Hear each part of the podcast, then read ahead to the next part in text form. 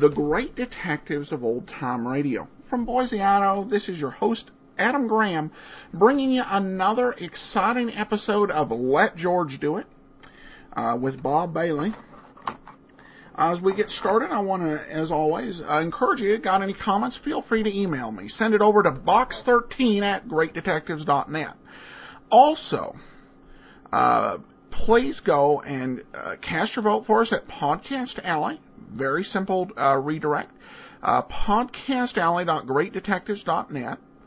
Uh, and uh, as always, uh, we definitely want to know who's uh, listening. Uh, so fill out our short survey over at survey.greatdetectives.net.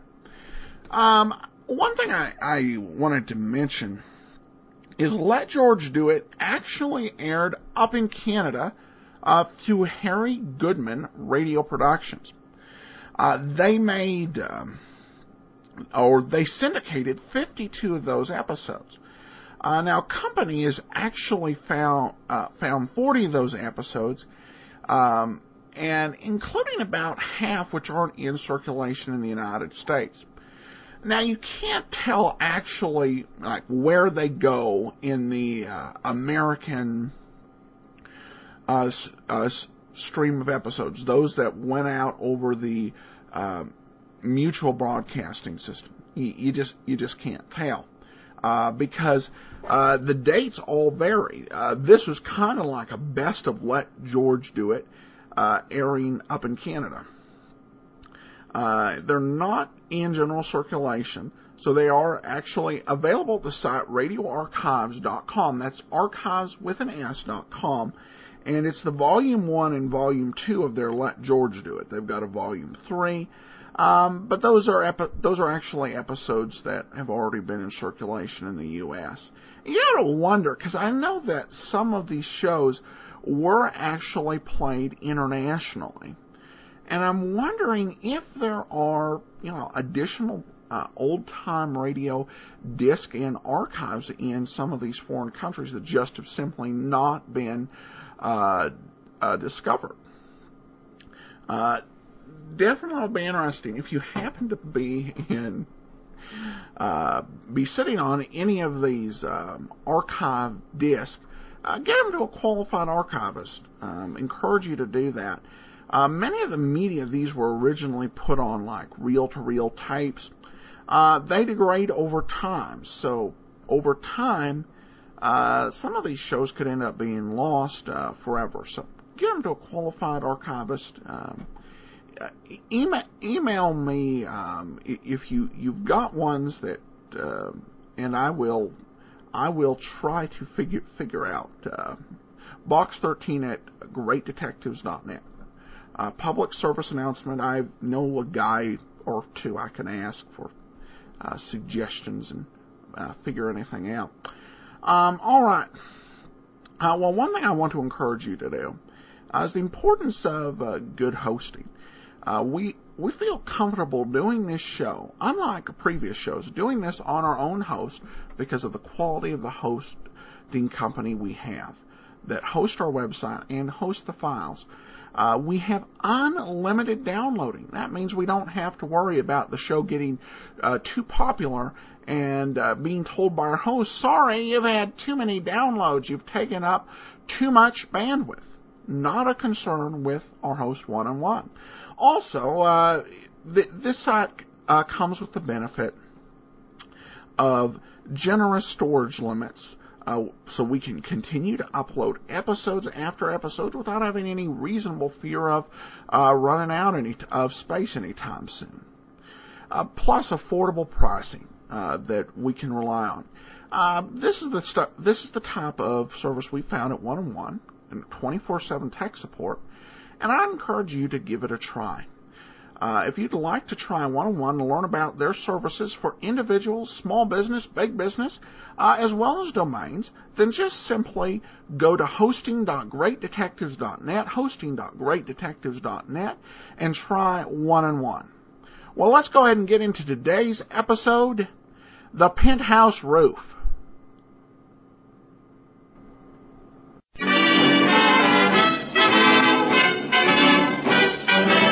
Standard of California, on behalf of independent Chevron gas stations and standard stations throughout the West, invites you to Let George Do It.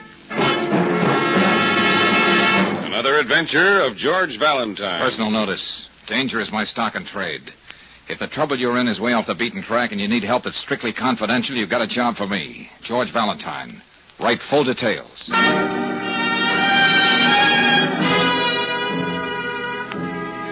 Dear sir, you employed the word confidential in your advertisement. Uh, well, I need confidential help. My enthusiasm for birds has led me into a predicament. I was watching starlings, uh, but I saw something that was never meant to be seen, and it keeps haunting me, if I really saw it. Unless my eyes deceive me. My eyes deceive me. I was the witness, the only witness to an outrageous crime. There's nothing more I can say in a letter. Please contact me at once, and it's signed Elliot Wormsley. Wormsley. That sounds like a name out of Dickens. Elliot Wormsley, MS, PhD, Statistical Services, Baxter Building. Birdwatcher, huh? Mhm. Uh, what kind of canaries is this statistician interested in anyway? Oh, stop kidding, George. That's a pretty grim phrase. I was the only witness to an outrageous crime. Yeah, and he's in a predicament. That's a twist. What was it he could have seen? I don't know, Brooksy, but let's see what we can see. Let's drop in on Dr. Wormsley.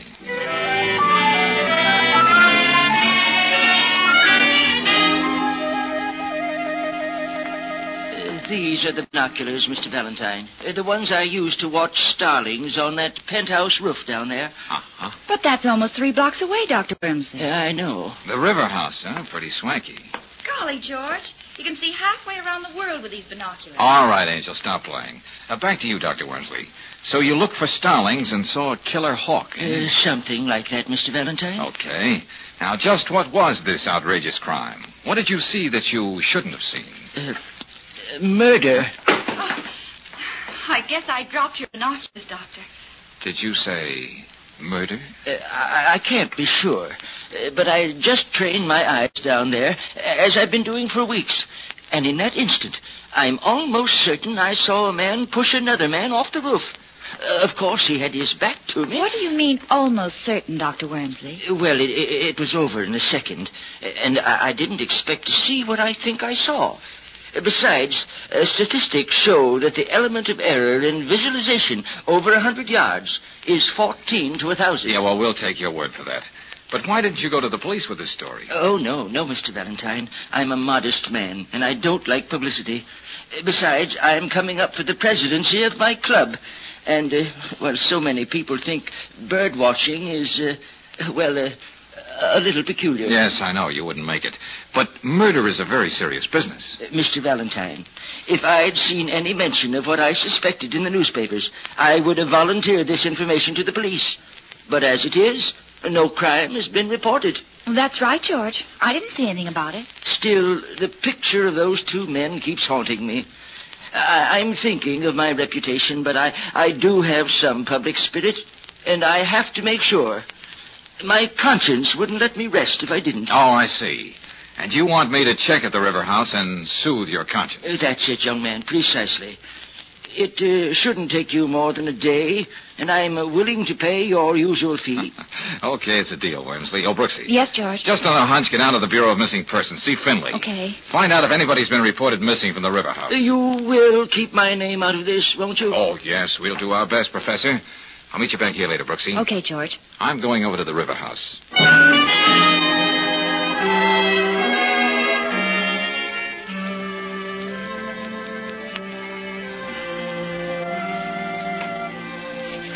Oh, you're very fortunate, Mr. Valentine. Penthouse B is vacant, and it's only $5,400 a year. Yeah, a point of information, Mr. Stevens.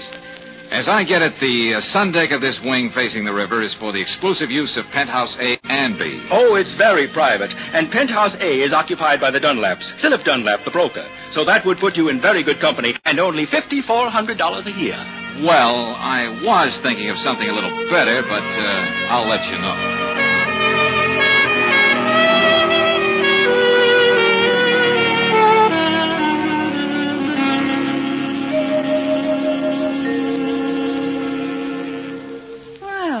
Look who went and rang my doorbell. Wouldn't be the fuller brush man, would you? Not unless my samples are showing. oh, come on in anyway. I hope you'll pardon the sunsuit. I wasn't expecting company. No, it's nothing at all. I mean, practically. I was out on the roof sunbathing. And Mrs. Dunlap? That's right. Well, I'm the chap. It's been a dull afternoon. Suppose we wait a while before you tell me what you want. hmm? Well, as a matter of fact, You aren't going to stand there, are you? Here, sit down.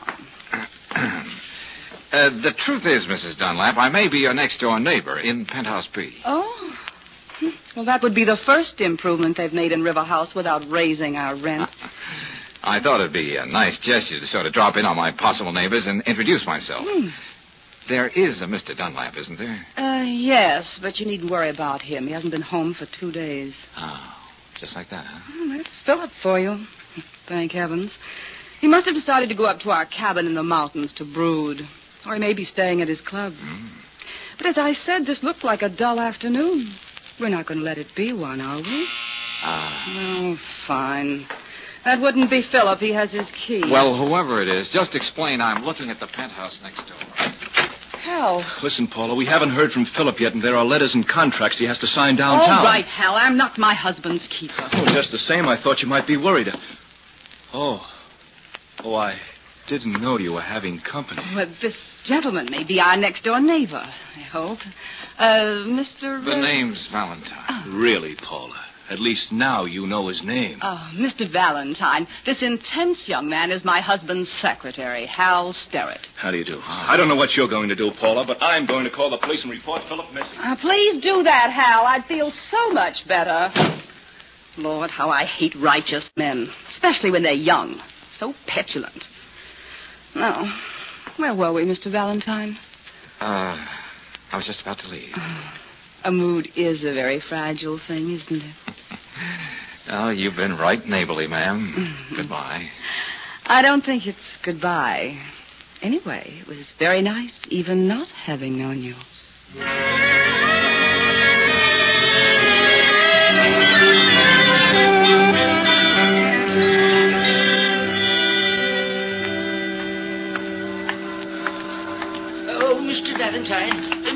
Hmm? Oh, Dr. Wormsley. I, I was waiting for you to come out of the river house. But why? I thought you made it a point you were to be the unknown factor in this deal. Uh, well, uh, after you left, I, I did some calculating. Yeah, good for you, good for you. There must be a way of getting into this empty lot without climbing over that fence. And in my calculations, I discovered that the odds against anything as extraordinary as this happening to an ordinary man like me would be about uh, uh, 14,000 to 1. Hmm, you don't say. Uh, so, if you don't mind, Mr. Valentine, I'd, I'd sort of like to uh, tag along with you and see if I'm uh, really that one in 14,000. Uh-huh. Looks as though there's a gate in this fence. If we can get these cans out of the way. George! George! Hey, Brooksy, you should have brought a friend. We'd have a fourth for bridge. Oh, oh he- hello, Miss Brooks. Oh, George, there's been no report of anyone missing in this district. Oh, thanks. I was on my way to your office, Dr. Wormsley, when I saw you heading for the river house. So here I am. Well, kids, let's see what we shall see.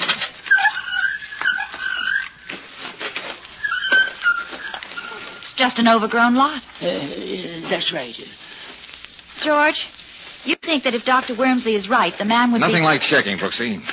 Dr. Dr. Wormsley, you did say that when you saw a man pushing another one off the roof, his back was towards you? If I saw what I thought I saw. Uh, that's right. Uh-huh. That would mean he was facing away from you, toward the river. Uh, yes, yes.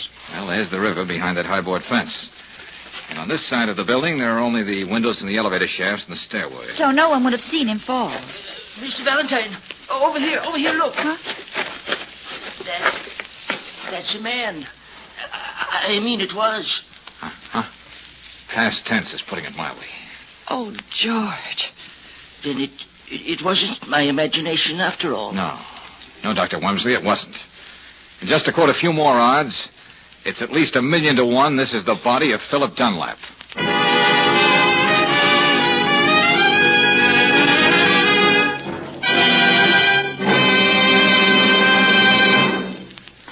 Return to tonight's adventure of George Valentine in just a moment. Meanwhile, a word about the great American pastime.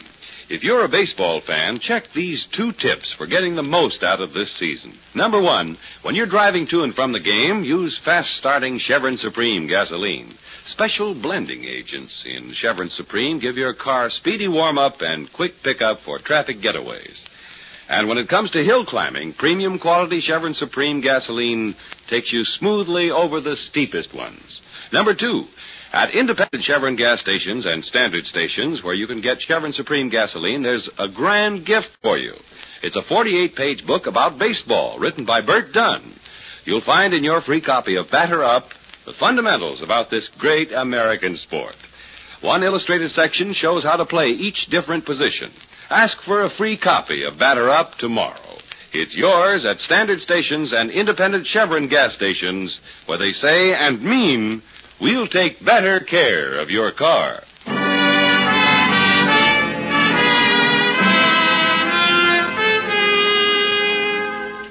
And now back to tonight's adventure of George Valentine. It's only natural for a member of the Bird Watchers Society, even when he's a professional statistician like Dr. Wormsley, to be watching starlings on a penthouse roof.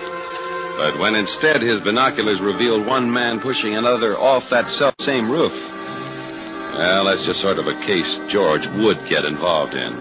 It's about an hour since George found Philip Dunlap's body in the weed covered lot back of the apartment building. And now we join George and Claire talking to Lieutenant Riley at Homicide. Yeah, what is it? Uh, Lieutenant Riley, Donnelly just brought Hal Starrett in. Do you want to see him now? No. Let him cool his heels out there a while with Mrs. Dunlap. Yes, sir. Now, about Dr. Wormsley, Lieutenant Riley. Okay, Valentine, okay. When Lieutenant Johnson turned the case over to me, I didn't know what I was getting in for, but I'll do my best to keep your client's name out of the case. Oh, you're a pal. Well, as a matter of fact, Lieutenant, you owe our little bird watcher a debt. He did uncover a murder. Miss Brooks, I don't want to appear ungrateful. Oh, no. I can always use a new murder. Oh? I'm overjoyed that when you and Valentine stumbled over this homicide, you were uh, thoughtful enough to let me know about it. Oh, well, it's nothing at all. If you hadn't, I'd lock both of you up and throw the key away. Well, now that you're back to your own sweet self, would you mind telling us what you found out from Mrs. Dunlap? Uh, well, she said she was out shopping all that afternoon, and the doorman is alibying her. When she got back, this kid uh, Starrett was still there, waiting to see his boss, Mr. Dunlap. He hung around a little longer and then beat it. Uh-huh. Did uh, Mrs. Dunlap suggest that there might have been any bad blood between Starrett and her husband? Well, she wasn't too anxious to admit it, but it seems young Starrett was being fired. Yeah, but what was the reason? Bad spelling or making Google eyes at the boss's wife? I wouldn't know, not yet. Mrs. Dunlap was too broken up to go into every little detail. Broken up, huh? I could just see her tears flowing like wine. What do you mean by that? Uh, well, just thinking out loud. Uh, Yes, Lieutenant? you can send Starrett in here now. Yes, sir. Well, it looks to me as though Mr. Starrett has some explaining to do, or else. Well, we know that he was there that afternoon, and your Dr. Wormsley saw a man push Dunlap off the roof. Uh, come in, son. Come in, come in. Lieutenant, Sit I don't down. understand any of this. I. Oh, you. Hello, Starrett. What are you doing here? Just a neighborly interest in the fate of your late employer? Say, what is this? Yes, George, I didn't know you two had met. Well, never mind. Now, what's this about Dunlap deciding to fire you, Starrett? Well, I. Uh, Why? he. Uh, he didn't like my work, I guess. That's the usual reason, isn't it? You'll save a lot of time if you tell us the truth. You asked me a question, and I gave you the only answer you're going to get. You had a fight with your boss, didn't you? No. In the struggle, you pushed him off the roof. No. A man saw you from an office building. He couldn't have. Oh, Lieutenant. Yes, Donnelly. Can I see you a minute? Yeah, okay. I'll be right back. Hey, tell me something, Starrett. Yes? If you were already fired, why were you so worried about Dunlap? Even going to the Bureau of Missing Persons yourself. Because he was the best friend I ever had. It hardly jives with the story Lieutenant Riley is building up. Say, Starrett, Yes? you're a college man, aren't you? Well, what of it? Syracuse, 1942. What? Why, yes, but but how did you know? This, um, Phi, uh, Phi Beta Kappa, too, aren't you? That's right. But what are you driving at, Lieutenant? Well, uh, this Phi Beta Kappa key. The medical examiner found it clenched in Dunlap's fist. It's yours. I I don't know how it could have gotten there. He must have ripped the key off your chain as he fell off the roof. Okay, Starrett, I'm arresting you on suspicion of murder.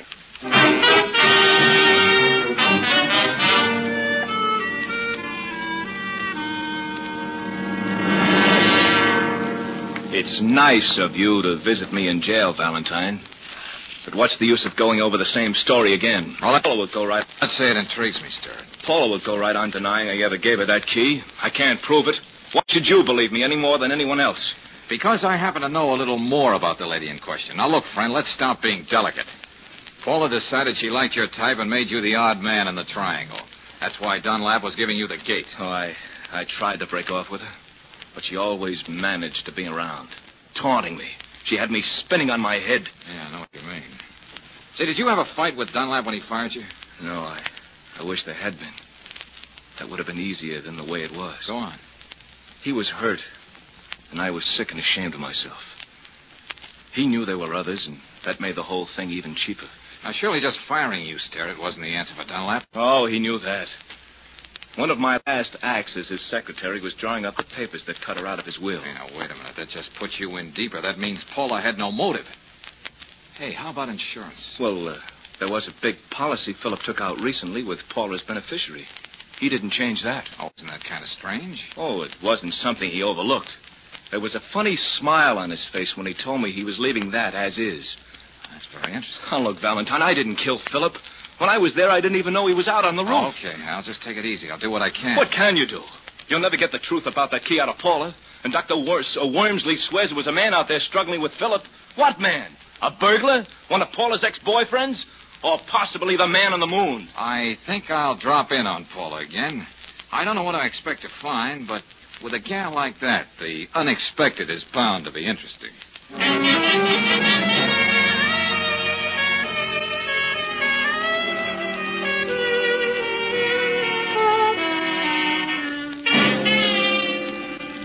Well, if it isn't my next door neighbor. What now? Cup of sugar? Couple of eggs? Well, maybe I did make a little fib, but you didn't believe me anyway, did you, Mrs. Dunlap? Paula. Okay, Paula. Too bad about young Sterrett, isn't it? What a thing to say to a grief-stricken widow. Can I get you anything? We may as well make ourselves comfortable. You've got a head start in those lounging pajamas. They're really something. I was wondering when you were going to notice them. Hey, you know, I never appreciated before what lounging pajamas can do for a woman. Didn't you? No, no. I might say if she were out on a roof and someone happened to see her from Dr. Wormsley's window, he might mistake her for a man. Hmm, if he'd never seen a woman before. His office is more than two blocks away. But uh, to get back to our hypothetical woman, Yeah. how much do you guess she'd have coming to her if her husband were murdered and there was a nice fat insurance policy, the only thing he didn't cut her out of? We've gotten a long way from lounging pajamas. Oh, I don't know. And I can't help wondering what the lady in question would do if she had a perfect patsy and a difficult young man who was suffering pangs of conscience. She might even do something brash if she happened to remember the Phi Beta Kappa key he gave her in a tender moment. Tell me, have you confided these flights of fancy to anyone else? Oh, no, my sweet. I wanted you to be the first to know. And you, my sweet, will ruin your eyes reading all those pulp magazines. There's another angle to this lady of the rooftops. Oh, what's that? Hmm, with all the insurance money she's sure to get, and with an admiring eye for a certain broad shouldered character who seems to know what it's all about, oh, she might make life very pleasant for him. Very. Uh, you couldn't say he knew what it was all about if he fell for a pitch like that, now, could you? Oh. I'd better get my cigarette before we go on with this little game. Or you can quit playing any time you want to. My dear old father used to play a lot of poker. He used to say the game was never over till the last bluff was called. Uh huh? Didn't your old man tell you that even one of those effeminate looking automatics make a loud noise and leave holes when they go off? I have a permit for this gun. Uh oh. Come on now, Paula. Let's see if you can answer that phone with one hand. You know, Georgie, that could be your next to the last glib remark. When that phone stops ringing, you don't worry yourself into a tizzy trying to guess who it was. We've been supposing a lot of things here tonight. Now let me top it off. Suppose they found you draped on the floor there with a bullet in your head. Okay, what then? I was in bed when I heard sounds in the living room. I opened the door. There was a figure in the darkness. After everything I'd been through, I didn't stop to think. I shot the prowler. I gotta hand it to you, Paula. Skip it. Just sit there on the couch a few minutes till I get my story straight. When I shoot you, I may have to tell the story a dozen times tonight, so it's got to be perfect.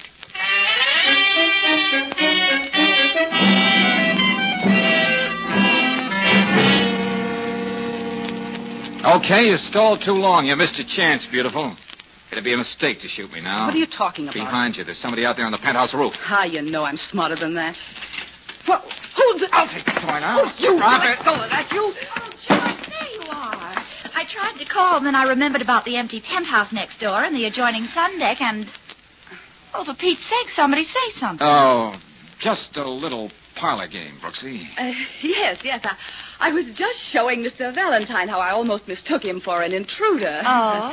Uh, Lieutenant Raleigh will probably find it very amusing when we tell him about it. Oh, that ain't the way I seen it. For the time being, Angel, we have to see things Paula's way. But more important right now is to see if we can get a man out of bed.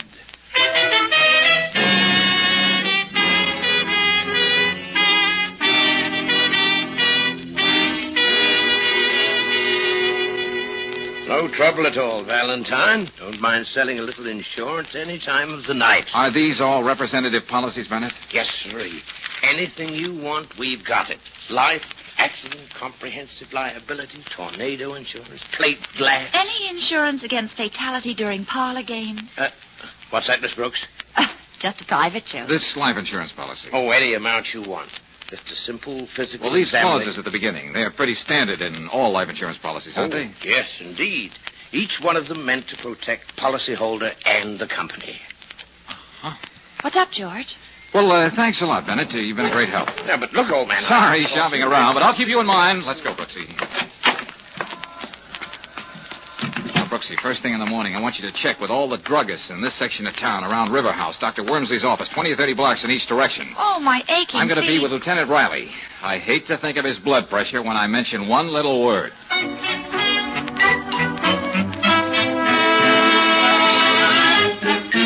Autopsy? That's the word. Valentine, if I had any hair, I'd tear it out. What are you talking about? Well, now, look, it can't do any harm, Lieutenant. No one in his right mind can doubt how Dunlap died.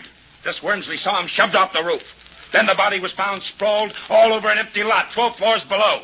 Cause and effect. I have every reason to doubt that Sterrett killed Dunlap. Ah, I suppose you're going to tell me Mrs. Dunlap killed him, huh? That she used to be the strong woman in the circus. I didn't say she killed him. Then who? What? Ah, for the love of heaven. How about that autopsy, Lieutenant?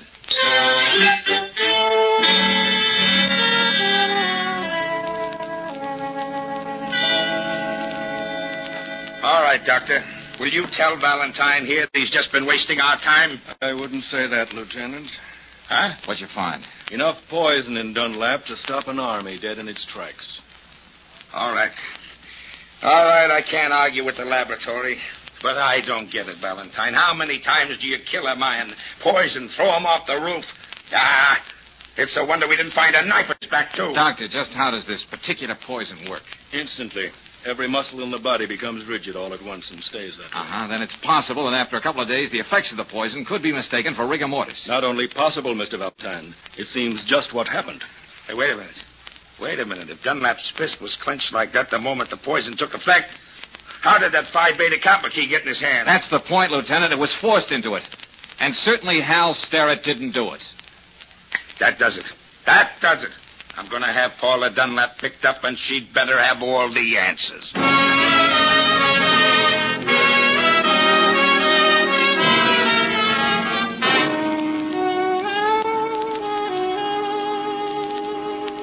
Oh, no. No, Mrs. Dunlap, you're going to have to do better than that. I know how it looks, Lieutenant Raleigh, but you're wrong. Believe me. Paula, you had to be the one who put that key in your husband's hand. Sterrett wouldn't sign his own death warrant. I know, but Here I... are the facts the jury will hear. You were the man Wormsley saw wearing lounging pajamas. You had the motive, the insurance money, so you poisoned Mr. Dunlap, then pushed him off the roof to implicate an innocent man. All right. All right. I'll tell you just what happened. Remember, Mrs. Dunlap, you're doing this of your own free will. Hal Sterrett left that afternoon. I went out on the roof for a moment. Philip was there, an empty highball glass next to him. He was dead. Oh, don't look at me that way. He was already dead. He'd committed suicide. How do you know that? There was a note, cruel note, saying that I was the cause of all the unhappiness in his life. He was leaving me without a cent. Okay. I suppose you have the note. No. No, I destroyed it. Oh, no, that wasn't very smart. Don't you see? I had to. So no one would ever find out it was suicide. Now, wait a minute. There was a clause in his policy. It's in most policies, saying that if he killed himself within the first year, the beneficiary wouldn't get a cent. That much is true, Lieutenant. What I did was wrong, but I wasn't going to let Philip leave me without a cent. That'll stand up in court, won't it? Even though I did destroy the note, they'll believe me, won't they? Since you asked my opinion, the answer's no. But my job is finished now. Oh, no, no. George. I... George. Hey, how goes it, Brooksy? What luck? You were right. I found out what you wanted to know at the Gotham Pharmacy on Morton Boulevard. Now what? What am I going to do? I've got to find a way to prove I'm innocent. This isn't fair. Remembering that gun you held in my face and Hal Starrett, I'm tempted to keep my mouth shut and let you stew in your own juice. What do you mean? Me and you both. I don't know what charge you're going to hold her on, Lieutenant, but it won't be murder. What? Did you hear what he said, Lieutenant? What are you talking about, Valentine? Brooksy just found out that Philip Dunlap bought that poison himself at the Gotham Pharmacy. On a doctor's prescription he forged. Oh, George. Oh, how can I ever thank you? Oh, that's easy. The next time you're up on that roof alone, see if you can prove the law of gravity really works.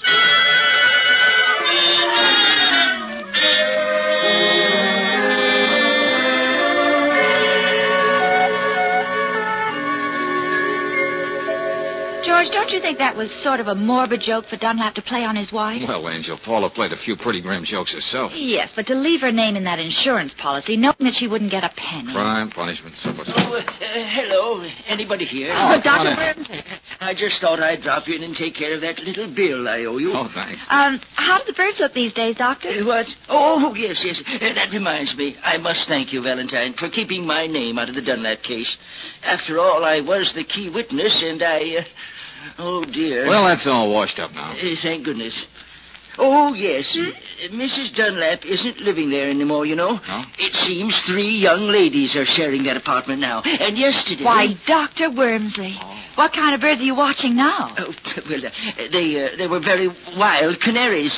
Oh, goodness. What am I saying?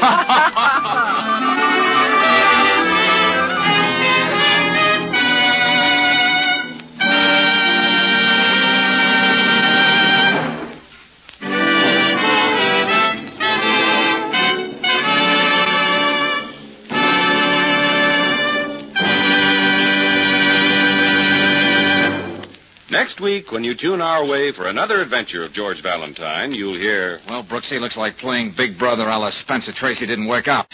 Eddie beat it while I was shaving. Oh, that crazy little kid. Well, he left this note. He's on the prowl. To quote, he's going after Stan Lucas. Oh, no.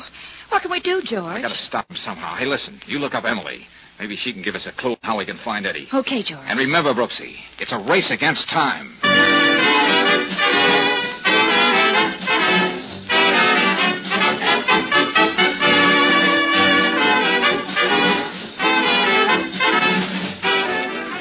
Tonight's adventure of George Valentine has been brought to you by Standard of California on behalf of independent Chevron gas stations and standard stations throughout the West. Let George Do It stars Robert Bailey as George, with Frances Robinson as Claire. Wally Maher appeared as Lieutenant Riley. Tonight's story was written by David Victor and Herbert Little Jr. and directed by Don Clark. Also heard in the cast were Louise Arthur, Fred Howard, Peter Leeds, Charles Seel, and Charles Lung. The music is composed and conducted by Eddie Dunstedter. Your announcer, John Heistand. Don't forget to listen again next week, one hour earlier, over the same station, to Let George Do It. This is the Mutual Don Lee Broadcasting System.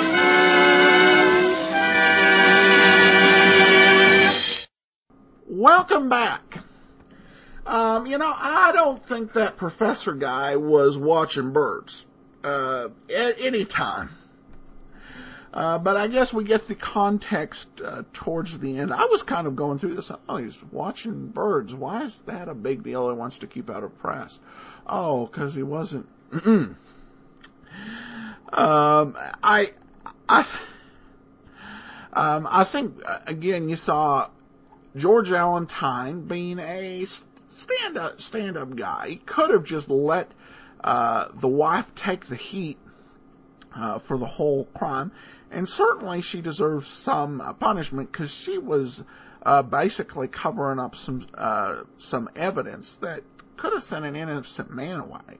She was cold, but She wasn't a murderer. So you have to appreciate that general integrity that uh, really drives uh, that really drives uh, George Valentine. I think that's what part of what makes the show work so well. The other thing, now, um, uh, over on the Dragnet show, we've had many uh, discussions by email about to include or not to include uh, commercials. And the point's been made to me several times that commercials really give can give you a look back into the times. I didn't feel that way about the Fatima commercials. But I found that baseball commercial uh, during the uh, intermission between the first and second half of the show. I found that pretty, uh, uh, actually pr- pretty good and a nice, nice contrast uh, to our times. You generally don't see these big contests around baseball because, uh, for better or for worse, it's been uh, eclipsed by football, certainly, and perhaps even to an extent basketball uh, in the national consciousness. So that was a nice flashback. Um, and I guess uh, it's like I I wish baseball were as big as it uh, as it used to be. Um, I think I, I was one. I was I, I'm either been born before my time or after it. I guess only time will tell. All right, well, that's it for uh, this week's episode. I'll let George do it. Join us tomorrow. Uh, we have um, a new uh, Sherlock Holmes uh, on Thursday. Um, you won't want to mix, miss that. Uh, send your comments, box13 at greatdetectives.net. Go to po- uh, podcastalley.greatdetectives.net and cast your vote for us once a month. From Boise, Idaho, this is your host, Adam Graham, signing off.